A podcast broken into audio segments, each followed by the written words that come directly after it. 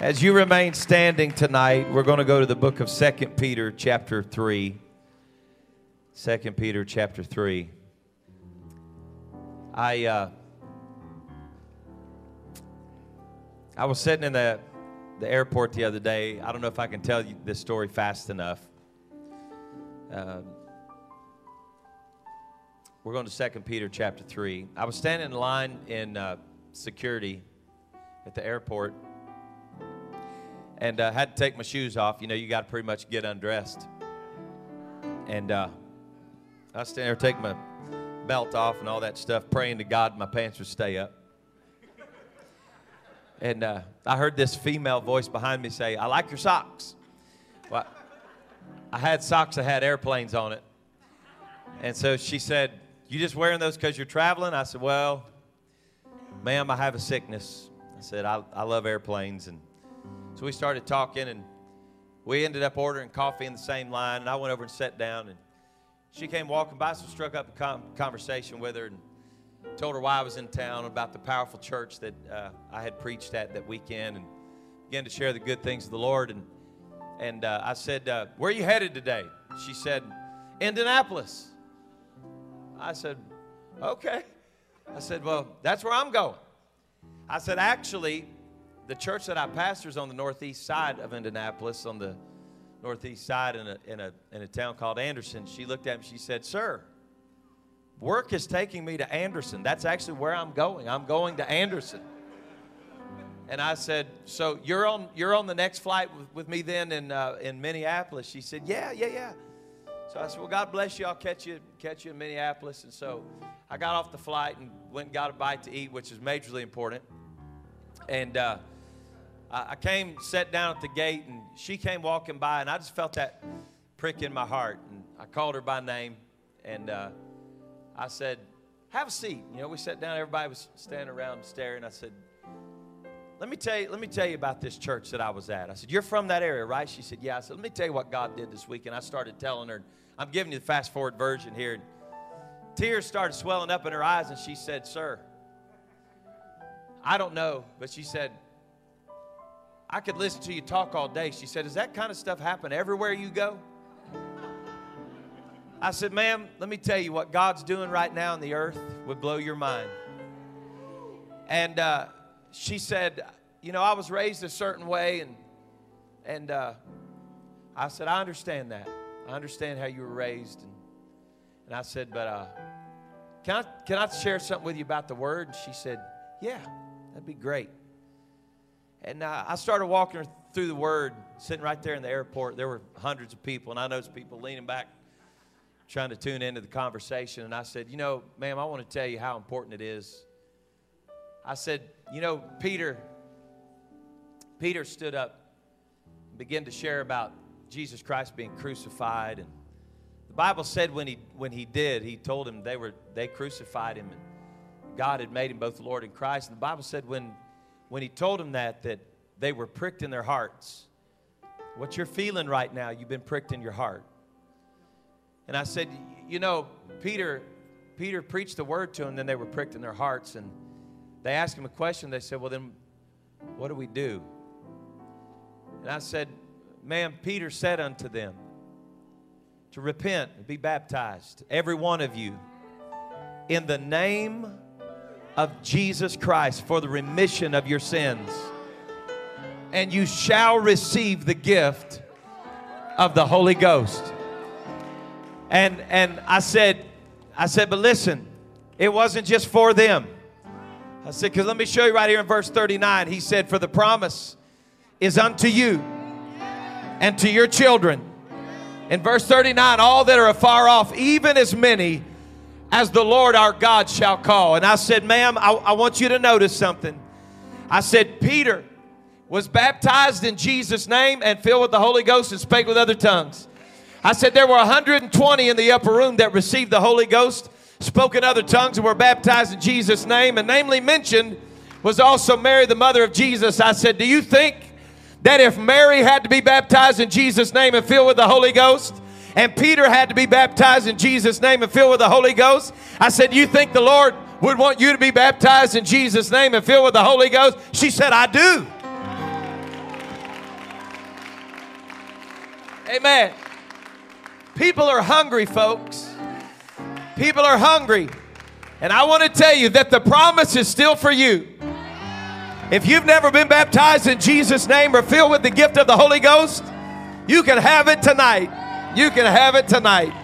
Amen. I know you've been standing for a while. So let me just read two quick verses. Second Peter chapter 3 and verse number 17. If you love the Lord, shout amen. amen. He said, Ye therefore, beloved, seeing ye know these things before. You had a heads up on this, he said. Beware lest ye also, being led away with the error of the wicked, fall from your own steadfastness he said, but grow. Somebody shout, grow. grow.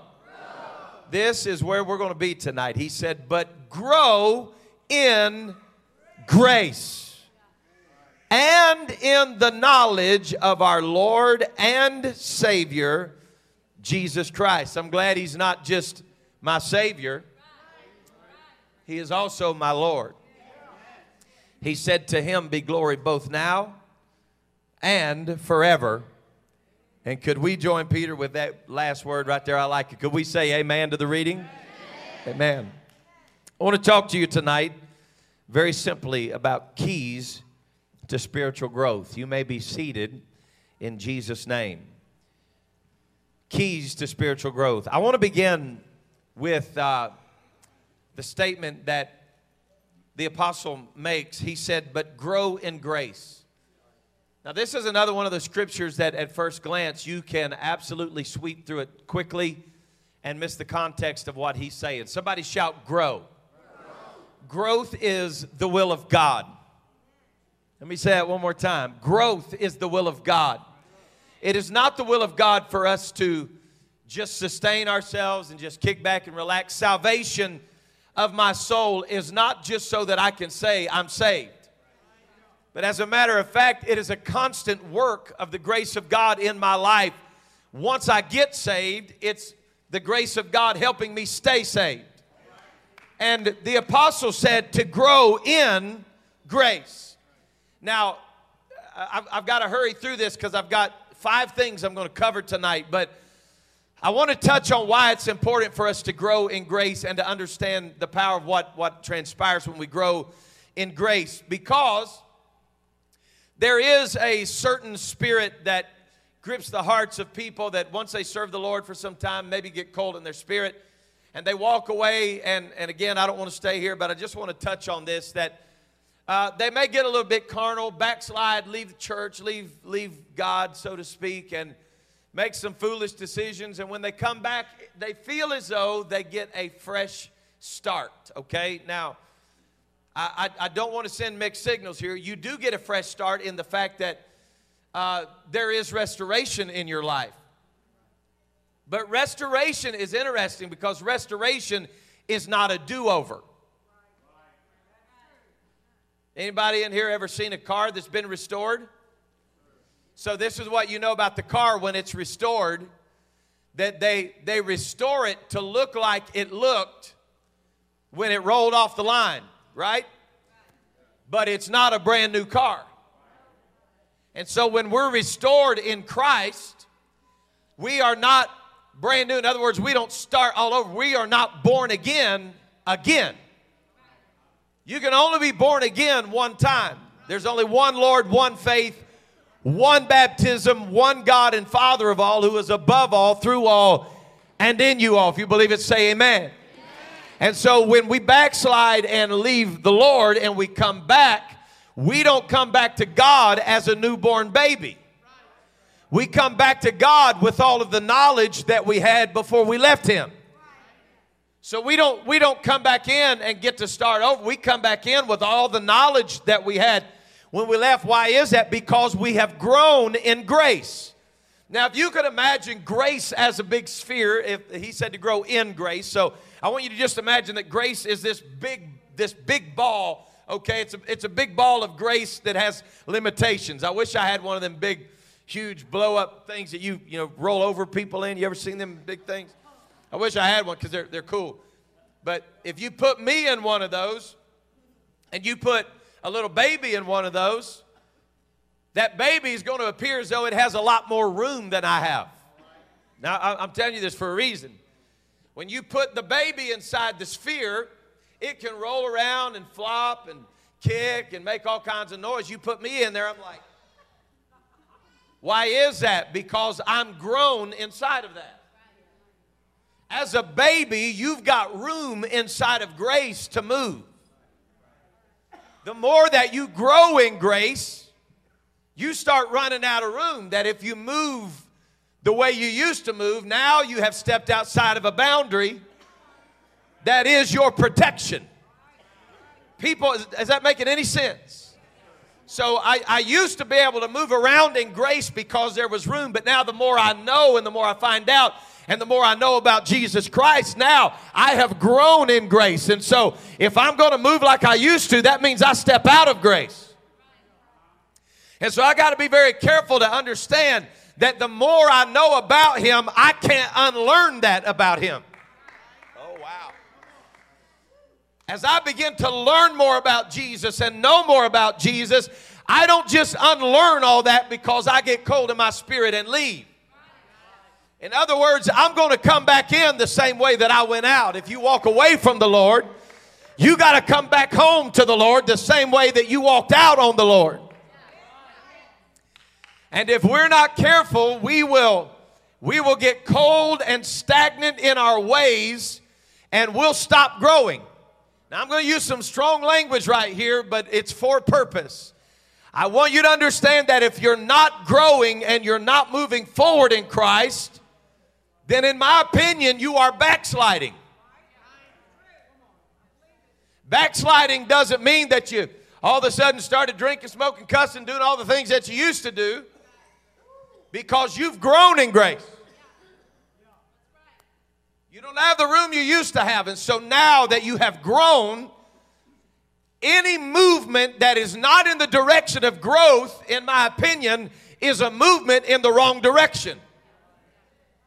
It is the will of God for us to constantly be growing in Christ. It is the will of God for us to be growing in Him. And I think that the enemy wants us to believe that this is so overcomplicated that it's impossible for us to grow in Him. And we get intimidated when we look at the big picture. Have you ever looked at somebody and said, I'll never be that spiritual? You know how they got that way? One day at a time. Do you know how you grow in Christ? One day at a time. The same way that you eat an elephant, one bite at a time. You don't go from a baby to a grown up overnight in the flesh, and you don't go from a baby to a grown up overnight in the spirit. It takes some time to grow, but the desire to grow must stay burning in your heart. If you believe that, say amen. So I'm going to give you five simple keys tonight, and when I say simple, I mean simple.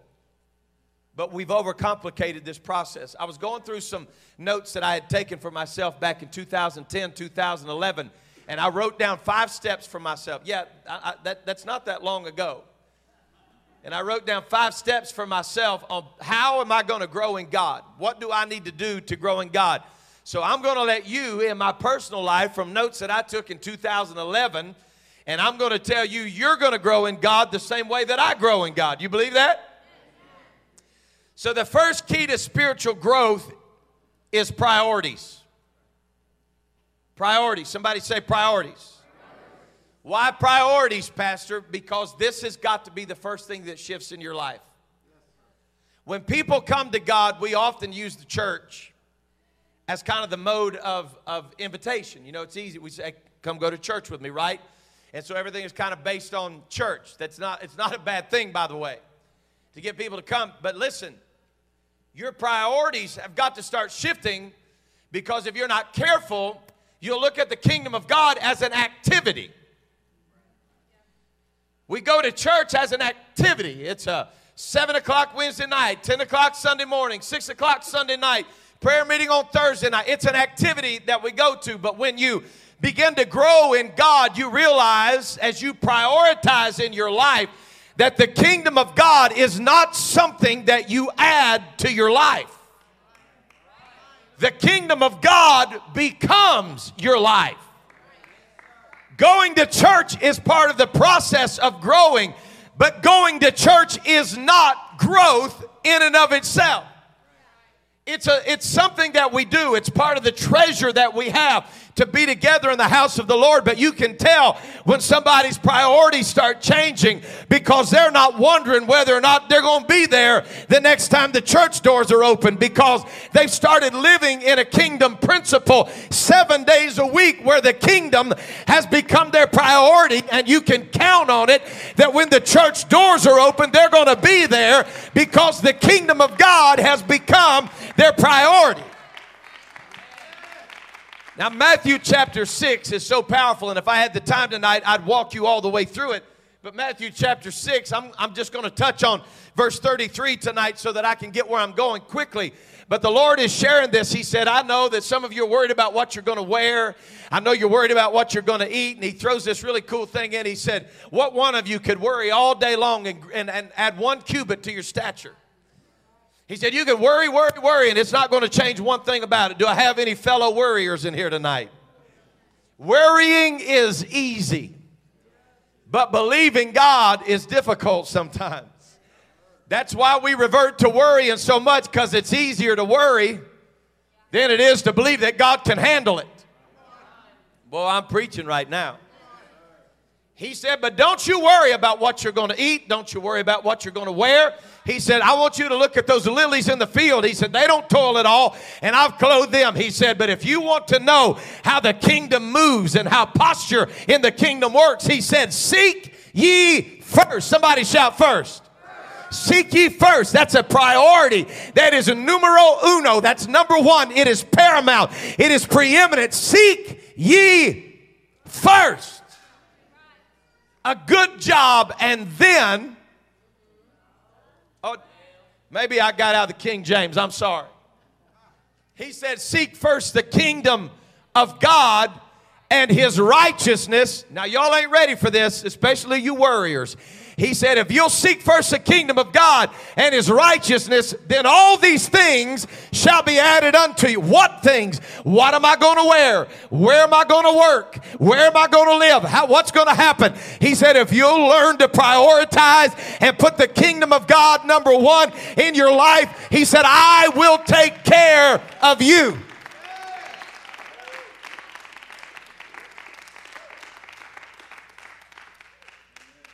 Now, I want to be very careful tonight to tell you that I, I don't believe we're, we're going to go to, uh, in this same chapter, we're going to go to the 19th verse. I'm going to work through a couple verses real quickly. But I, I don't believe, I believe that people have taken this out of context when they say that this means you don't plan for retirement. I think you should plan for retirement.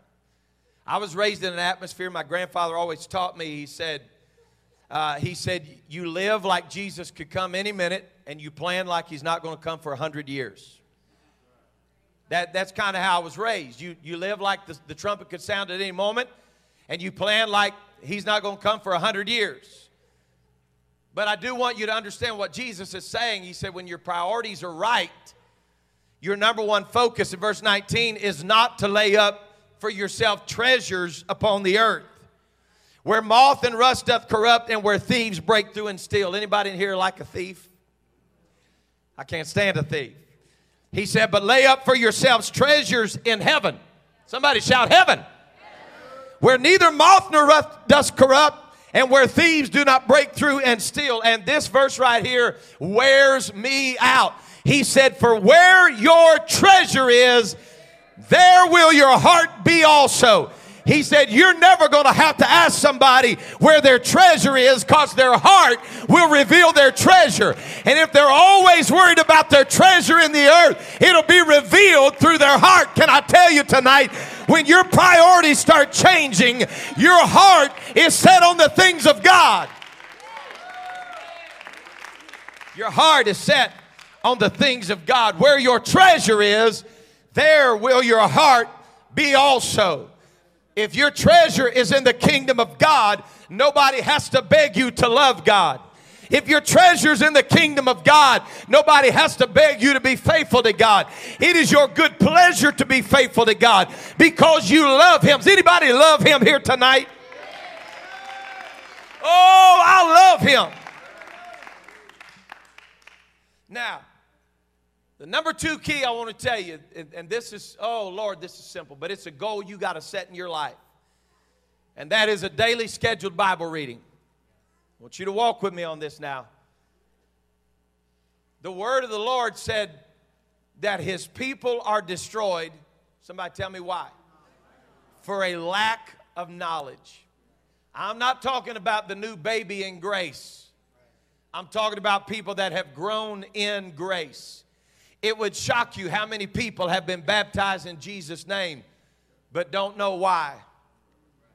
It would shock you why they don't believe, why, why how many people don't know why we don't baptize any other way than in Jesus' name. People that don't take time to get the word in their heart. I want to tell you that Hebrews, the fourth chapter and the 12th verse, makes a really strong statement. It says, For the word of God is quick. Somebody say quick.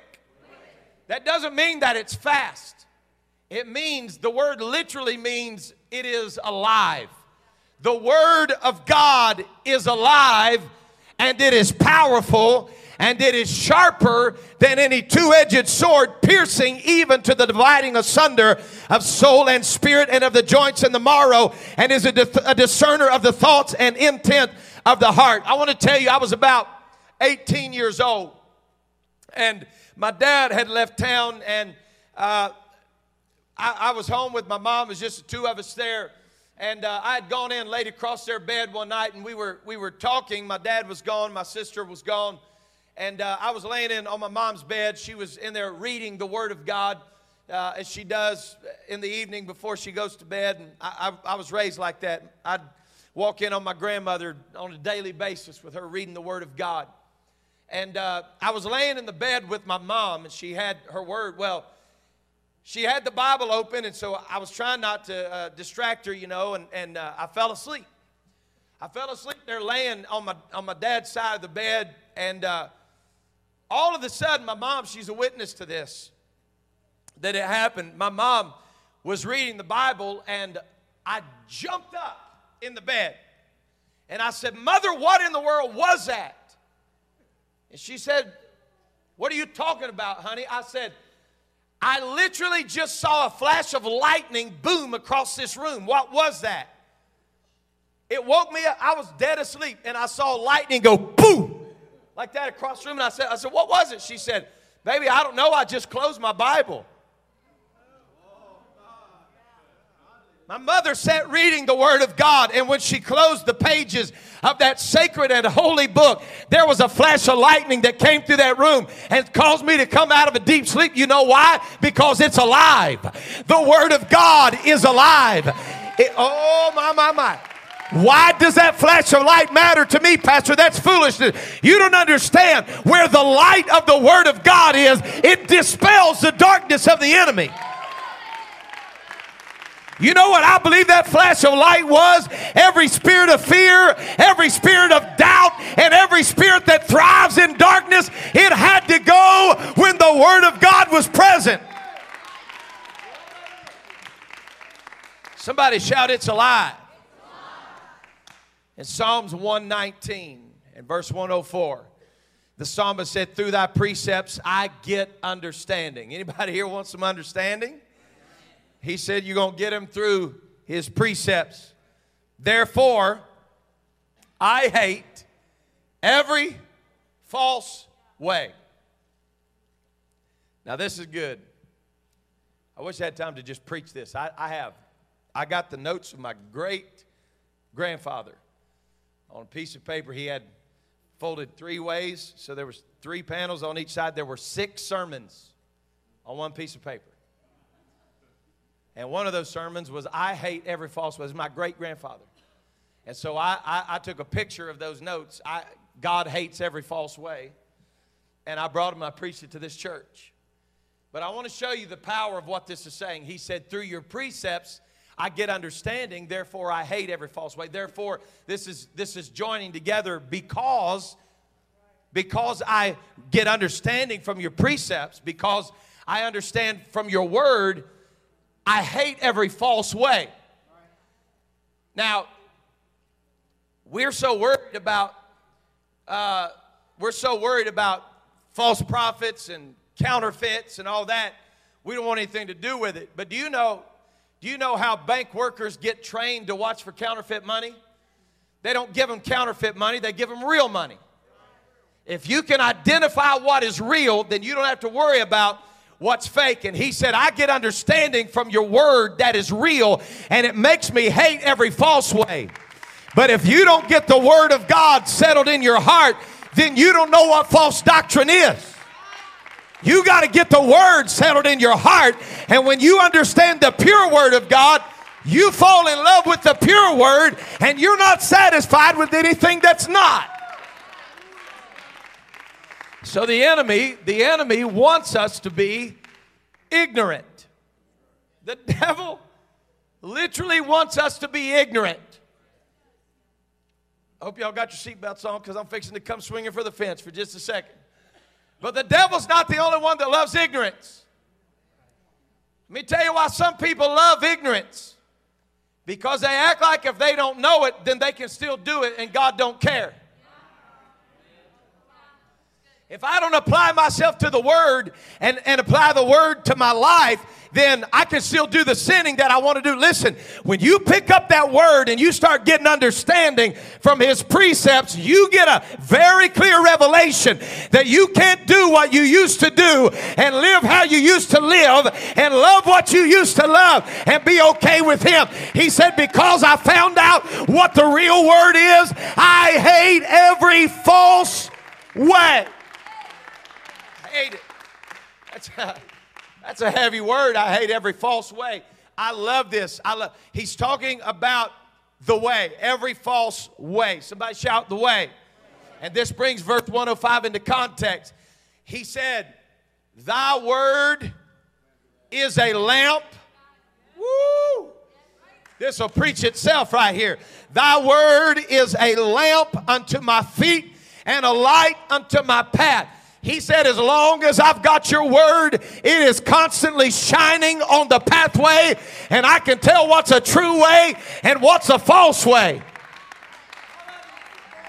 Folks, I'm going to use a little bit of logic right here and just tell you that if His Word lights your pathway, that means when you don't have His Word, you're walking in darkness. I don't know what I'm going to do, Pastor. I don't know where to go.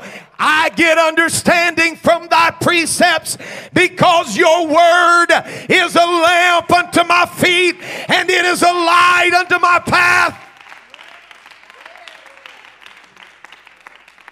Well, I, I get I get plenty of word. You know, I, I'm a I'm a connoisseur of preaching, Pastor. I love to hear preaching. I listen to 742 podcasts every week. That is not a replacement for reading the Word of God. I don't care if you've listened to every podcast on First Pentecostal Church Anderson or First Pentecostal Church North Little Rock or the Rock Church, or I, I, I don't care if you listen to every one of them every day. You still got to get in the Word. And you got to get the Word in your spirit. You, you, you can't go through life satisfied saying, well, you know, I don't have to know everything. I'm going to die trying to know everything I can about Him.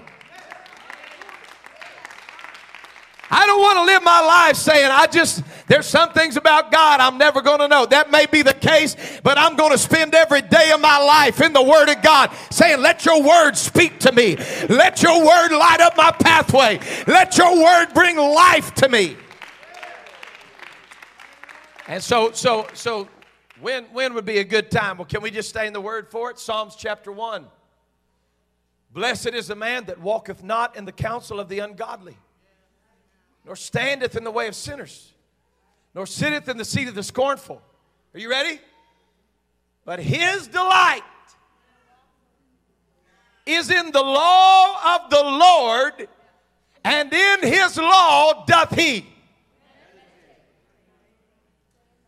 He thinks about it every morning and he thinks about it every evening.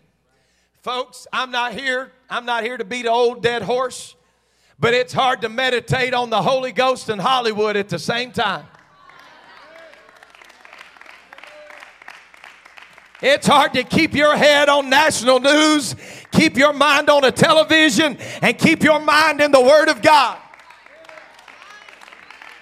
Oh, but Pastor, this world's falling apart. Yes, it is. And I've already read where this world's going to fall apart. He said, Heaven and earth shall pass away, but my word shall never pass away. You want to set your hopes on things eternal? Meditate on the word of the Lord. Think about it in the morning, think about it in the evening. Get it in your spirit.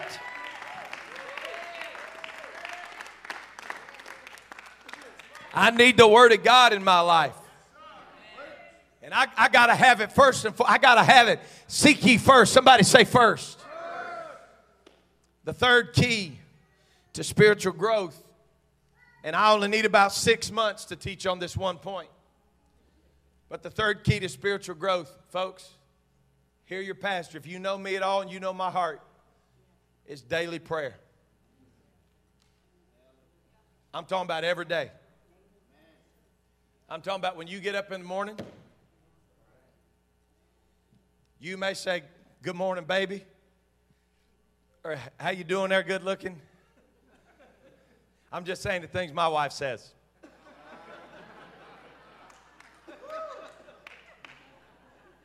Honestly, the first thing my wife usually says in the morning is, oh.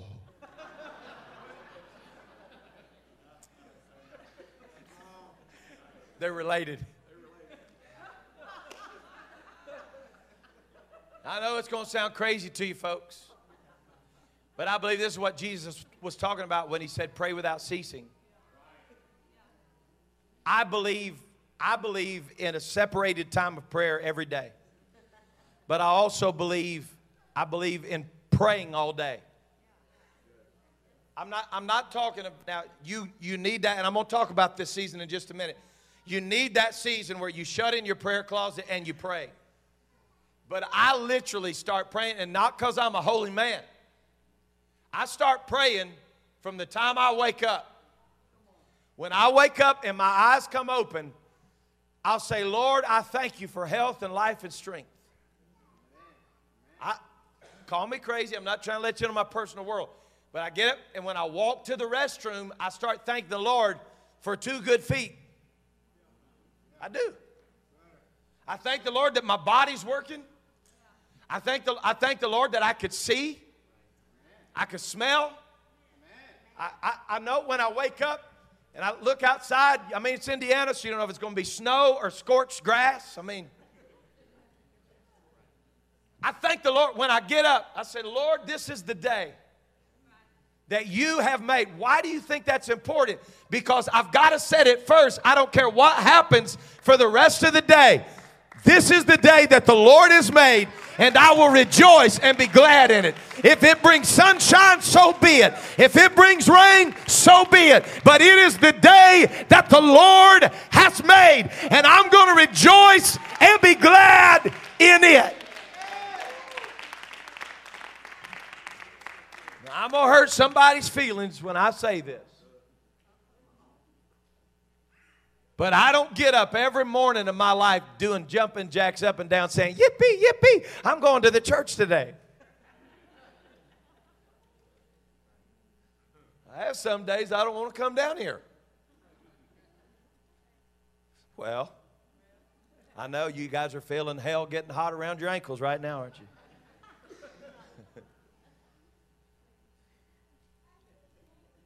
there is there is something about life that you need to understand, okay? I know you do, but you got to get this. Just because bad things happen doesn't mean God hates you. You can be seated. Just because you're going through a difficult time doesn't mean you're out of the will of God. Just because you got a boss that's a jerk doesn't mean God's failed you. You know what it means? It means that guy's a jerk. That's what it means. And there's been many men and women that's got up and gone to work to a job they didn't like for many years. And it just kept on going. But you know it's something because people will get up and go to a job they don't enjoy because they know a paycheck's coming. But you can't get them in the habit of praying every day. It's because the pay plan's a little different. I can't, I can't even begin to tell you the importance. Oh, God, it breaks my heart to think of people that have served the Lord for 30 years and 40 years that can't pray for an hour. It's heartbreaking that they can't shut in with God and spend time with Him. After walking with Jesus for three and a half years, He had three disciples that were close to His heart that He took into the garden. They fell asleep. He said, Could you not tarry with me? But, Pastor, I don't, I don't know what to say. That ain't true. You sat in my office for an hour. I sat with, listen, I know some folk know how to talk. And this is the value of it the more you talk to Him, the easier it gets to talk to Him. The more you spend time in prayer, the easier it is to spend time in prayer. But you're never going to grow spiritually without prayer. You got to spend time with God. You got to spend time in communion with Him. In Acts chapter 1, Acts chapter 1 and verse number 14, Acts chapter 1, verse 14 is pretty interesting. It said, These all continued with one accord in prayer and supplication with the women and Mary, the mother of Jesus, and with his brethren. They continued in prayer for 10 days. You think an hour of prayer meeting's long. They shut up in the upper room in Jerusalem for 10 days. It took the Lord 10 days to get their minds in the right place. And then the Holy Ghost was poured out. Acts chapter 2 and verse 42. After the Holy Ghost fell, and after they preached, Repent, be baptized, every one of you, in the name of Jesus Christ for the remission of your sins, and you shall receive the gift of the Holy Ghost. The Bible said, and they continued steadfastly in the apostles' doctrine and fellowship and in breaking bread. And somebody finish this. So they prayed until the Spirit moved, and then they kept on praying after the Spirit moved. We've got potential in us if we're not careful to pray until God moves and bails us out, and then we stop praying. Am I helping anybody right now? But they prayed until the answer came and then continued praying. You know why? Because I don't just need one answer from Him, but I don't just pray for answers. It's a principle you got to get. I don't just pray for answers, I pray because it's something that I must do if I'm going to grow. Now, Acts 3. This is a cool chapter. Miracle happens. Peter and John are going to the house of the Lord, right? So we go to Acts chapter 3 and verse number 1. And the scripture said, Now Peter and John went together into the temple at the at the hour of prayer. What's that mean? It means it was an established time that they went to pray. It was clockwork. They went at the hour of prayer it was as normal as breathing to them. We've got to get to the place in the church of the living God that praying is like breathing oxygen to us. Woo, boy, it's quiet up in here on Wednesday night. Somebody shout prayer. We're not going to grow if we don't pray. We got to figure out a way. Well, I don't enjoy it, Pastor. Then grab your old flesh by the nape of the neck and get up every day and say, I'm going to talk to the Lord today. I'm going to spend time with the Lord today. I don't care if I got to walk it off or lay in the floor or stand in a corner, but I'm going to talk to the Lord. If you believe it, say amen. Now, I want to give you the fourth key. I wish I had all night to stay on that third key. That, there's there's nothing like it. It comes back to the number one key, and that's priorities. You gotta, you gotta get priorities, and you gotta make prayer your priority. But I want to give you the fourth key tonight to spiritual growth. The fourth key to spiritual growth is to follow your pastor as he follows Christ. Now, this is going to feel a little bit self serving because your pastor is the one that's preaching, but I'm going to tell you why I believe you need to follow your pastor because I believe even as a pastor, I need a pastor. I have to have a man of God in my life. And notice I said man, not men, not multiple.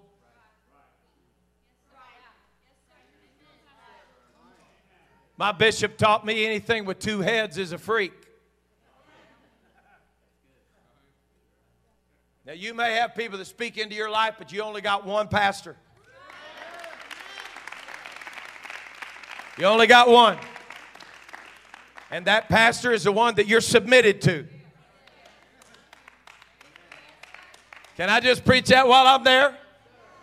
I've heard people saying, well, that's my church, but I pay my tithes over there. No, you don't. You, you, you, you pay your tithe where you're fed. I said you pay you pay your tithe where you're fed. You, you can't call me your pastor and send Jimmy Swaggart money. I feel like my granddad, Brother McLean. He said, No, I tell you what they ought to do. They're going to send their money to Jimmy Swaggart. He said, When they go into the hospital, they need to call Jimmy. Am I lying?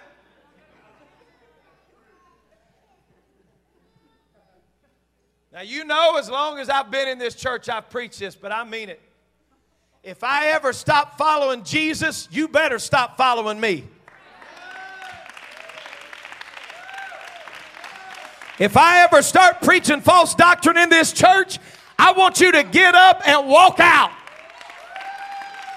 If I ever quit preaching the new birth and holiness and separation, I hope this whole church clears out. I'm not saying this to just be disrespectful, but we don't need a bunch of limp wristed jellyback preachers that are trying to fill up pews. We need men of God that'll stand between heaven and earth and get between people and say, whatever you got to do, you got to be saved. Somebody shout yes.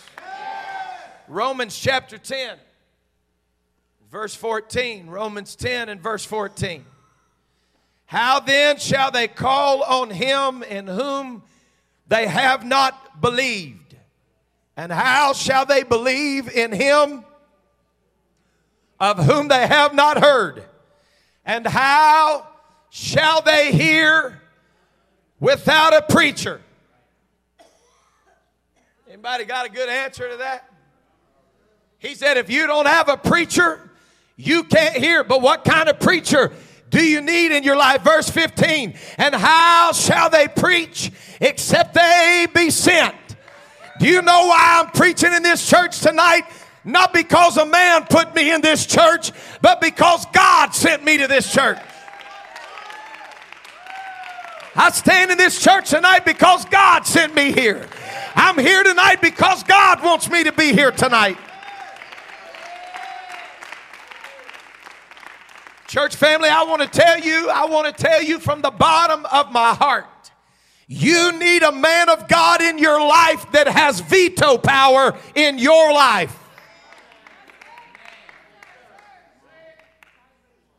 You need a man of God that can veto some things in your life. This is not popular preaching, but I hear people preach about submission all the time. Submission, submission, submission, submission. But what is submission? Submission begins where agreement ends.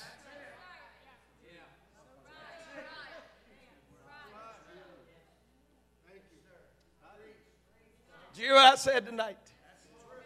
Submission begins where agreement ends. I need a voice in my life when I start leaning towards carnality.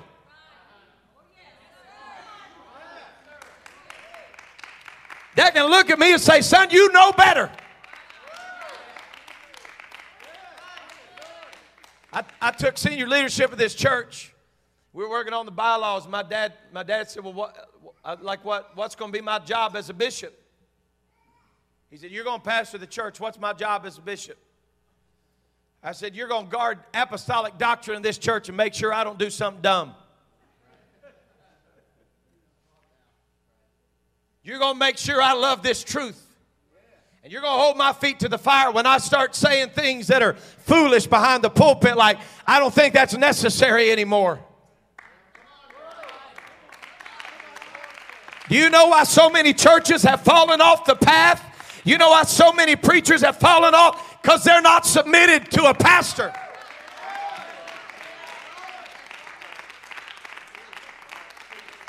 Then he. There's a big deal going on right now, and I, I got to be careful because it's going around the internet. But I, there's this thing right now about church hurt. Church hurt. Folks, the church ain't never hurt nobody. Never. People get hurt by people. They don't get hurt by the church. The church has been redeemed and purchased with his own blood. There's no such thing as church hurt. There's people hurt.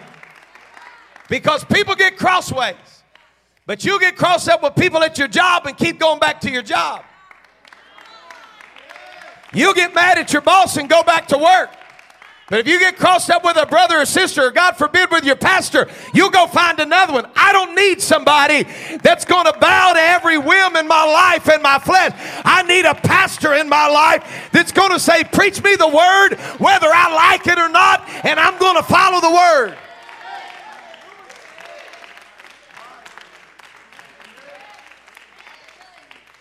If you believe it, shout yes. Well, that feels awful self serving, Pat. It ain't self serving. I'm telling you tonight, I believe it with all my heart. Brother Huntley used to say this when I was a kid. He'd say it all the time. Brother Wayne Huntley from North Carolina. He'd say, You can't be right with the master and wrong with your pastor. Folks, I believe that. If you think I'm on a power trip or some ego trip, you don't know me. You just, you, you don't know me. But I preach submission because I believe in submission. Do you know that submission moves the heart of God even with people that don't know the fullness of the truth? I wish I had time to dive into this, but the centurion came to Jesus and he said, Sir, I understand authority. He said, Because I am under authority and I have authority. Jesus wasn't impressed with his authority, he was impressed with his submission. And your authority is only as great. Oh, man. Your authority is only as great as your submission. Last but not least tonight, I want to close with what I believe is a fifth key in my life to spiritual growth. And that is unadulterated praise and worship. This is vitally important. I got to take three deep breaths and calm down right here, or this place could erupt on this. It's the truth. I want to tell you, we need to be intoxicated, overwhelmed with unadulterated praise and worship. What, what, be clear, Pastor, what's unadulterated? It's an adjective. It's an adjective that means not mixed or diluted with any different or extra elements. In other words, I don't praise Him because I have want. I praise Him because He's worthy. I don't praise Him because I'm healed. I praise Him because He's the healer.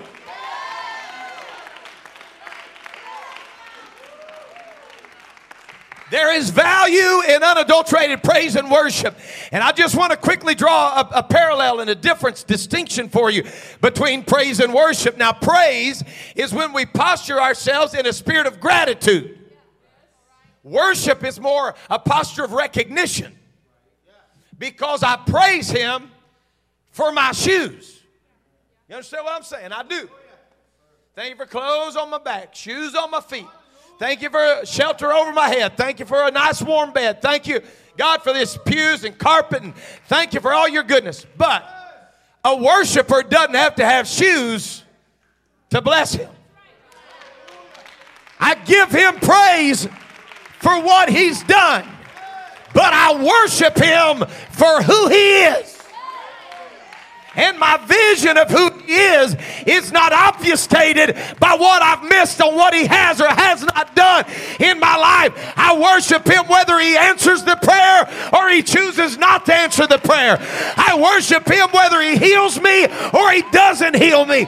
But either way, He is worthy of my worship.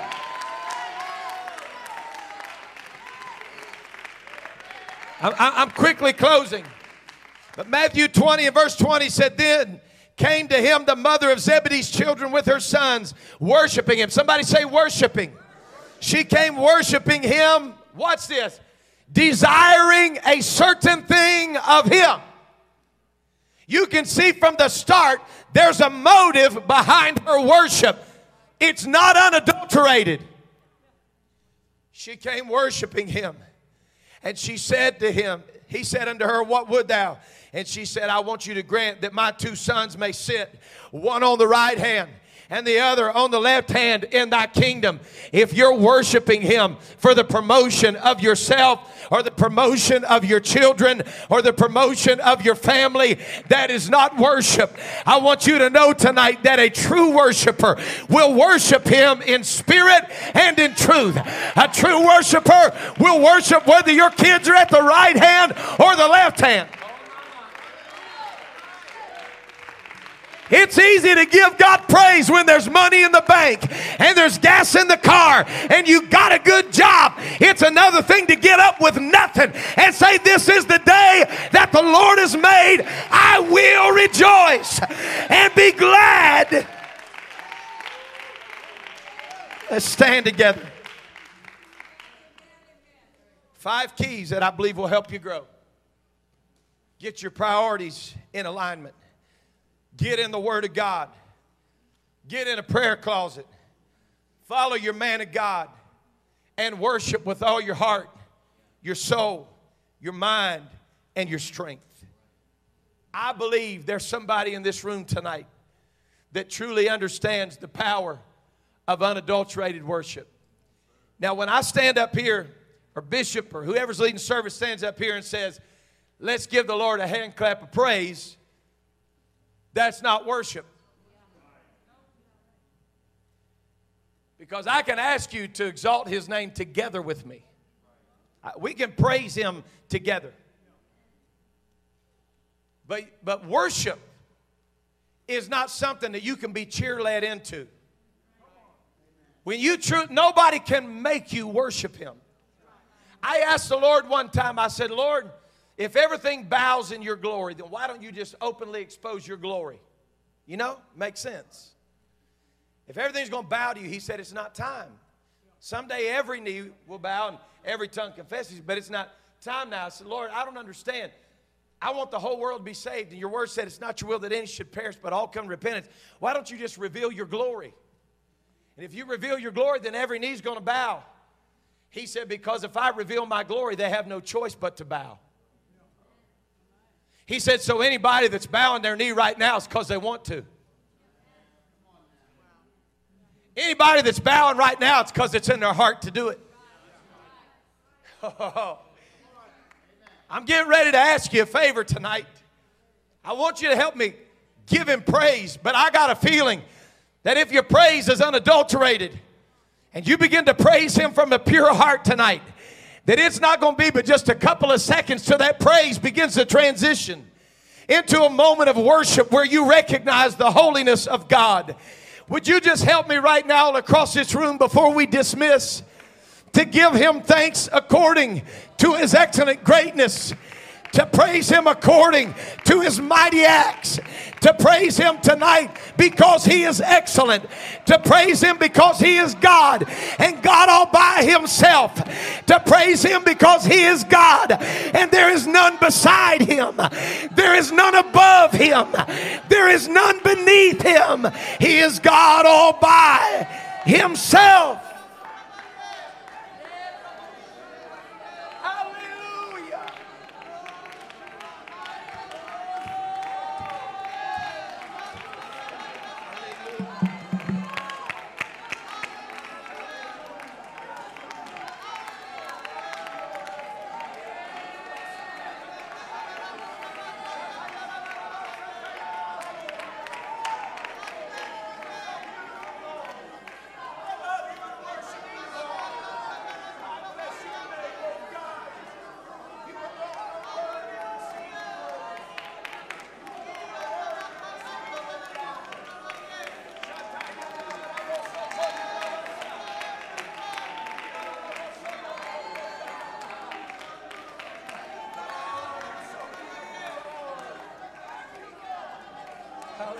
That's it. Let it flow out of your soul right now. Let it flow out of your heart right now. Hallelujah. Hallelujah. Hallelujah.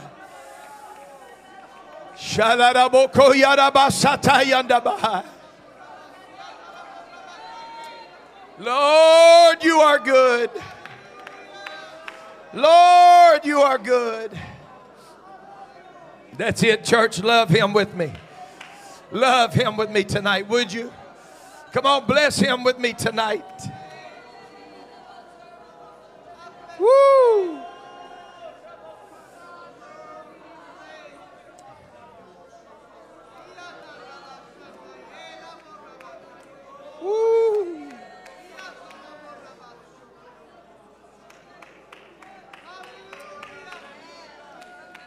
As one voice, could we offer the Lord praise together? Could we do that? Come on, let's fill this house with the 47th Psalm right now. Clap your hands, O ye people, and shout unto God with a voice of triumph.